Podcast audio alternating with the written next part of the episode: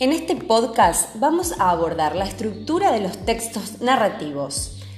En primer lugar, los textos narrativos, o sea, los textos que nos cuentan una historia, como los cuentos, están organizados en cuatro partes.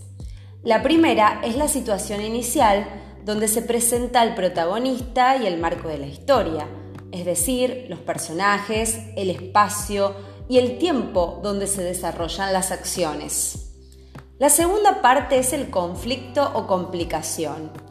El conflicto provoca que cambie la vida del protagonista. Puede cambiar para bien o para mal. Ese conflicto, que puede ser amoroso, familiar, laboral, entre otros, saca al protagonista de su vida cotidiana y de su zona de confort para implicarlo en una aventura o situación que altera o modifica dicha vida. La tercera es la resolución del conflicto.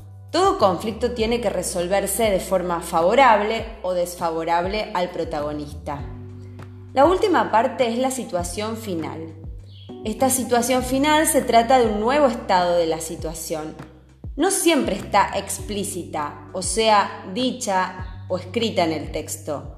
A veces es necesario que el lector la infiera, la deduzca. Te adjunto un cuento corto de ciencia ficción para que trates de identificar estas partes en dicho cuento. Espero tus consultas si te surgen dudas. Hasta el próximo podcast de Voz Activa.